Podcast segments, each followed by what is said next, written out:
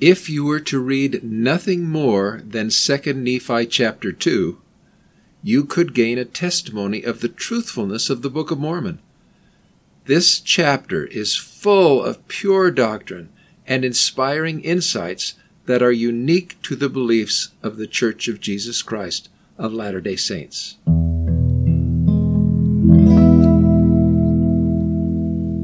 This is Between the Lines of the Book of Mormon and we're your hosts. I'm Jay Harris.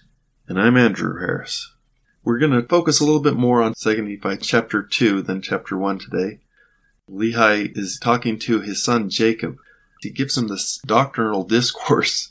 And this is interesting to note because this is relatively at the beginning of the Book of Mormon. Yeah. And yet, these are doctrines that have become the foundation of our church. Yeah. And it's outlined by the prophet Lehi. He was a very wise man. He had a lot of knowledge. He really understood the gospel and the whole plan of salvation very well. And his writings then became Nephite scripture. Alma used the lesson taught by Lehi as he was defining the law of justice to his son Corianton. Yeah. We thought we might go through this second chapter of Second Nephi. All of the quotes that we have here are direct quotes from Lehi's blessing to Jacob. First of all, he said, There is a God, and he hath created all things. Yep. He said, He hath created both things to act and things to be acted upon. And that's an interesting point Yeah. because when you think about all the animals and plants, they react to stimulus. When we have a stimulus, we can decide what we do with that stimulus. Someone says something that hurts your feelings. How are you going to respond? Well, you can choose. We can say, I want to respond this way, or I want to respond that way. That's given to us to act. yeah. And he says, God gave unto man that he should act for himself. We usually refer to that as agency. That's right. God gave to us agency, which is such a blessing that we have the right to choose. Yep. Men are free to act for themselves and not to be acted upon. No one can make you do something. That's something my kids say a lot. he made me angry or, or she made me do this or that. But when we get with stimulus, we really do have a choice of how we respond, and it's up to us. Man could not act for himself, save it should be that he was enticed by the one or the other. If everything just always led you to be happy and good, then you wouldn't really have a lot of choices. And so the next part, there is an opposition in all things. It's because of those bad things that we know the good things. If we only experience good ever, then we wouldn't appreciate the good. I even appreciate sickness. I know that's kind of a weird thing, but I love being healthy. It's like you really appreciate being healthy right after you've been sick. The week after you just got over a cold, you're like, wow, I feel great.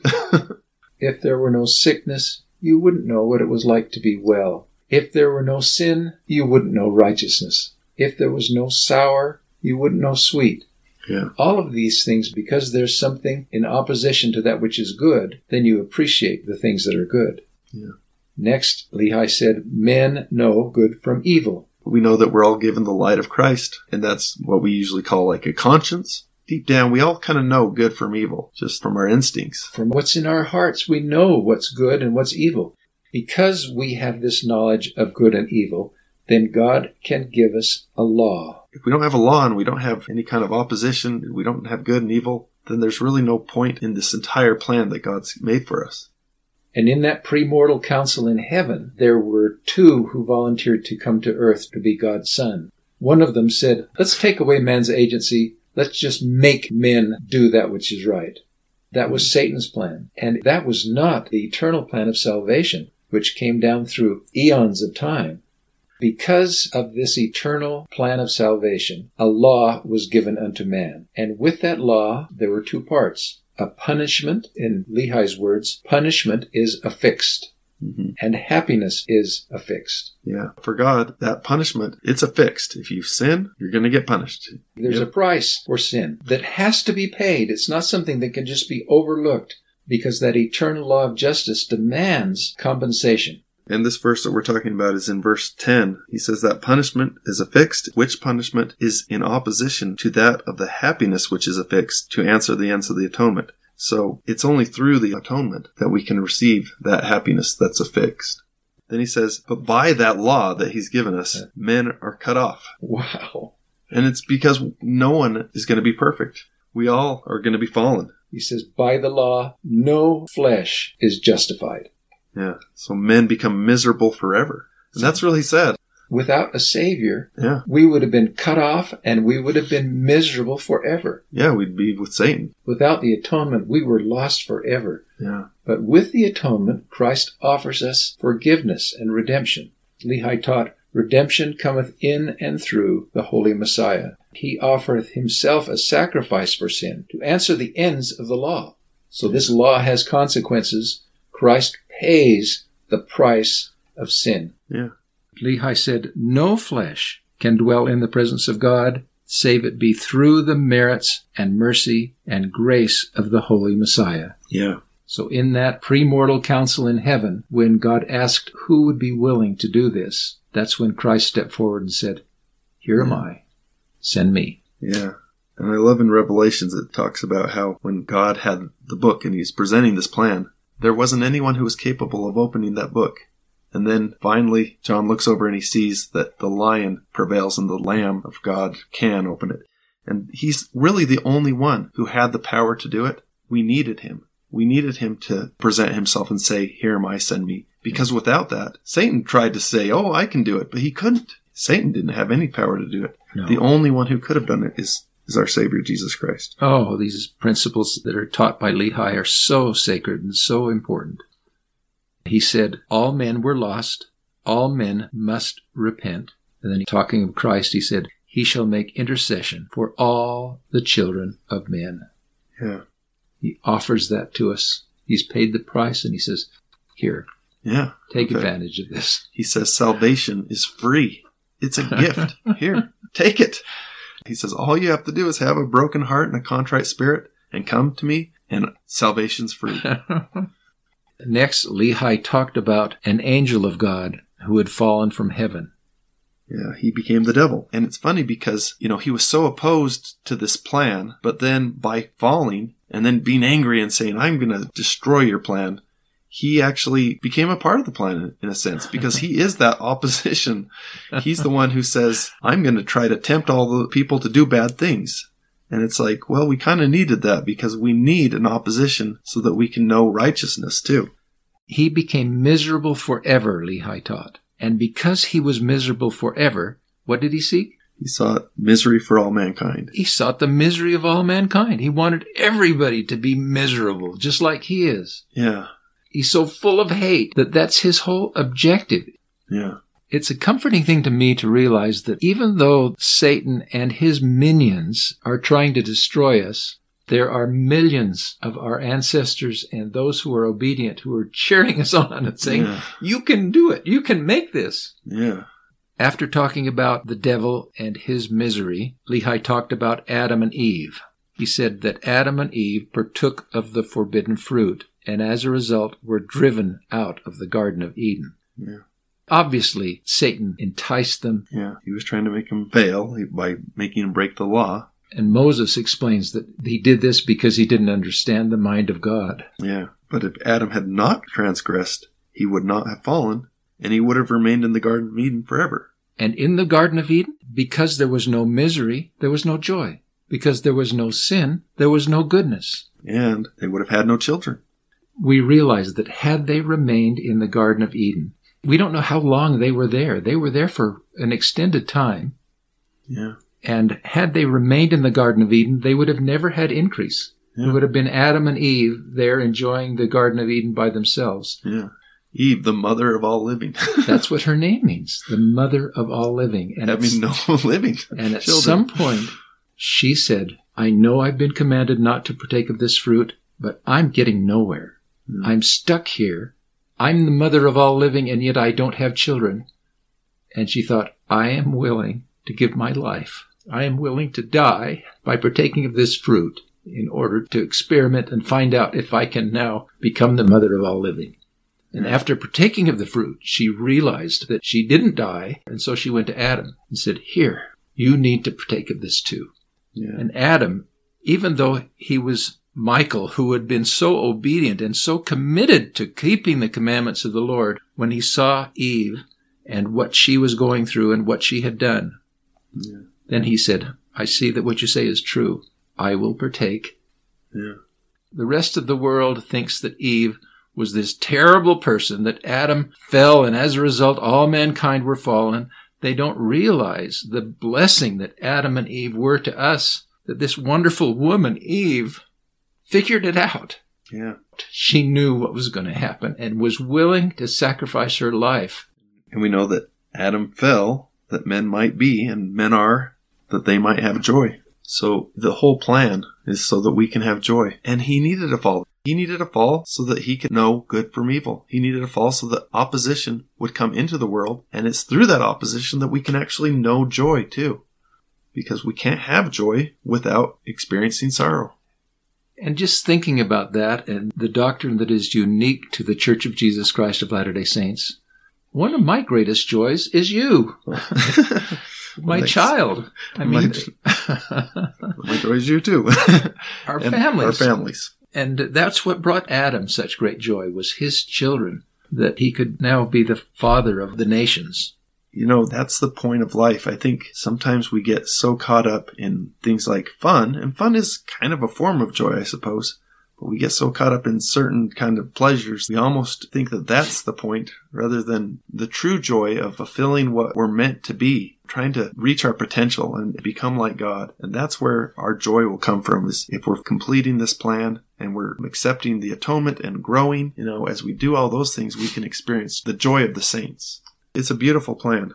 And this principle of agency, Lehi finished with talking about this agency, and he said, Men are free to choose liberty and eternal life through the great mediator of all men, or to choose captivity and death according to the captivity and power of the devil. Yeah. We are free to choose. And that's the beautiful thing about agency is God has given us this right to choose. Yeah. And each of us has to make that choice. Yeah. And we know that Jesus tells us that He is the way, the truth, and the life. And it's only by accepting the gospel that we can become free. But if we don't, we become captive to Satan's plans.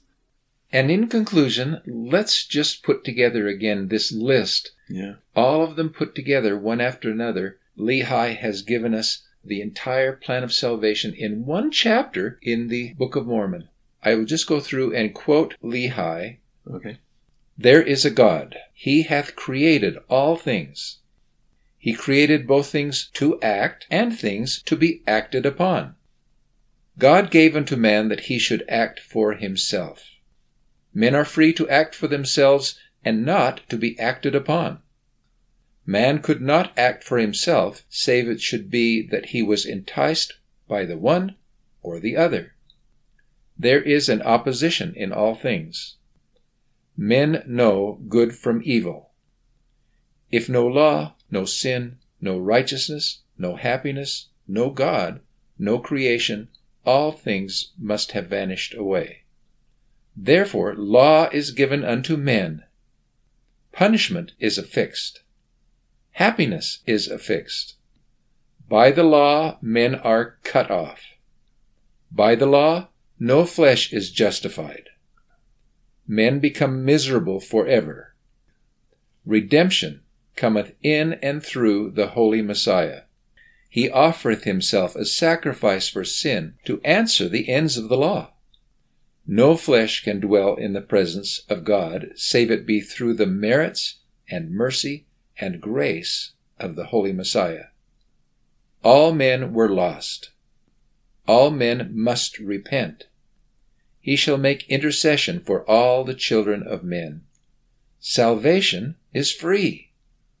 Angel of God fallen from heaven, he became devil, had become miserable forever, sought misery of all mankind. Adam and Eve partook of the forbidden fruit, driven out of the Garden of Eden. If Adam had not transgressed, he would not have fallen he would have remained in the Garden of Eden. No joy, no misery, no good, no sin. And they would have had no children. Adam fell that men might be, and men are that they might have joy. Men are free to choose liberty and eternal life through the great mediator of all men, or to choose captivity and death according to the captivity and power of the devil. Amazing lesson on the atonement, on the plan of salvation, all in one single chapter in the Book of Mormon. Mm-hmm. Second Nephi, chapter 2. Yeah. Let's just go back and talk about chapter 1. Before Lehi died, he wanted to gather his family together for one final family reunion. He hoped that he could mend some of the hurt feelings and some of the anguish and anger that was taking place in his family. So he called all of his family together. Now we've talked about the blessing that he gave to Jacob. I think a lot of what he was saying to Laman and Lemuel and to some of the sons of Ishmael kind of some chastisements. He kind of talked about how they had all these trials, that they had their rebellions on the waters, and how merciful God was to allow them to get to the promised land. And he kind of warns Laman and Lemuel as well. So I think he's trying to tell them, be righteous, have a soft heart. Listen to Nephi, and, and he tells them that. Says, If you will not hearken unto him, I will take away my first blessing, yea, and it shall rest upon him instead. What are you talking about when you speak of the first blessing? The birthright of Lehi. And according to tradition, the birthright always went to the oldest son, Yeah, unless the oldest son proved unworthy. yeah, In the case of Israel giving his blessings to his children, Reuben was his oldest son, and Reuben proved unworthy. And so the birthright was taken from Reuben and passed down. It eventually ended up in the hands of Joseph and Ephraim and Manasseh. Well, in this case, who did the birthright end up with? That's an interesting thing because we know Laman forfeited the birthright. Lemuel forfeited the birthright. Yeah. Sam, on the other hand, remained worthy. Yeah. And he was older than Nephi, so I don't know. So I'm yeah, sure. Did Sam get the birthright or did Nephi? I It don't might have know. been split between them or something, but but I think Sam might have. I mean, Sam was worthy, and as far as we know, he hearkened to the words of Nephi. He was a good guy. He listened to Nephi and he helped him. He always supported him. Nephi was the leader, but Sam was the faithful, obedient follower. You know, Sam doesn't get a lot of mentions in the scriptures, but I think he was a really good guy who was always obedient and had faith, not because of his own visions, but more because of Nephi's visions and Lehi's visions. He trusted them and he was faithful. As Lehi gave these blessings, he prophesied. He said, For I have feared that a cursing should come upon you. This is in verse 18. That a cursing should come upon you for the space of many generations, and ye are visited by sword and by famine, and are hated and are led according to the will and captivity of the devil. Yeah. These are the foolish traditions that were established by Laman and Lemuel and were carried on for generation after generation. 400 years? Something like Something that. Something like that, yeah. At least, I'd imagine. that these people believed these traditions that were told by Laman and Lemuel. They didn't listen to the counsel of Lehi, and they spread these rumors that were so hurtful and so damaging to so many lives. Yeah. And it's funny because Laman and Lemuel were men by the usual definition of the word man. But Lehi says to him, My sons, be men and be determined in one mind. He's like, grow up. He's saying, act like men. Don't be children and don't be weak minded. he says, be determined in one mind, be in one heart. Right. He urged them to improve and to grow up before he was about to die. And it's sad because they didn't listen. They, didn't never listen. He said, Ye have accused Nephi. This is again in verse 25. Ye have accused Nephi that he sought power and authority over you. But I know that he hath not sought for power and authority over you, but hath sought the glory of God and your own eternal welfare. Yeah. Ye say that he hath used sharpness. Ye say that he hath been angry with you. But behold, his sharpness was the sharpness of the power of the word of God, and that which ye call anger was truth. Again, they take the truth to be hard. Isn't that true? Yeah. Another thing that he mentioned to them, he's trying to teach them how they can be good people and how they can become men. He says, put on the armor of righteousness. And I really like that idea. Putting on this armor of righteousness because he knows what's going to happen. He knows that these trials and these temptations for them to turn away from what they know to be right is going to happen. And he's saying the way you can avoid that is if you choose to be righteous, if you are obedient to the commandments, then you'll have this armor that will protect you from all those negative things that are going to come. But again, they didn't listen. That's a powerful lesson for us. Yeah. If we want to be protected from the arrows and spears and darts of the Yeah. wicked, we have to put on armor. We have to protect ourselves. What's that armor? Righteousness. Righteousness. And I think it's not just an armor against sin, which it definitely is that, but it's also, I feel like, an armor against doubt and depression and fear and anxiety and all those negative things that Satan can kind of throw on us. If we're just trying to be righteous and we're using the atonement to repent, it's going to do so much for us. It's like an armor that will protect us. I think you're right.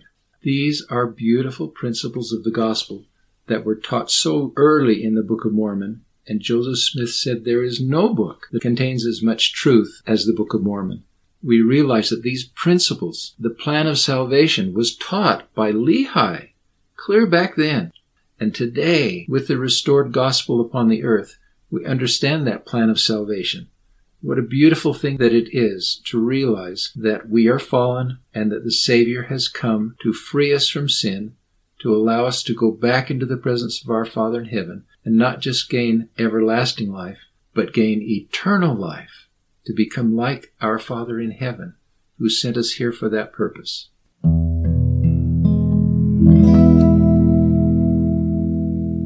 Thank you so much for listening. We hope you've enjoyed this discussion as much as we have. Next time, we'll talk about Lehi's blessing to the rest of his family and the insights he gave to his son Joseph about a future prophet who would have the same name.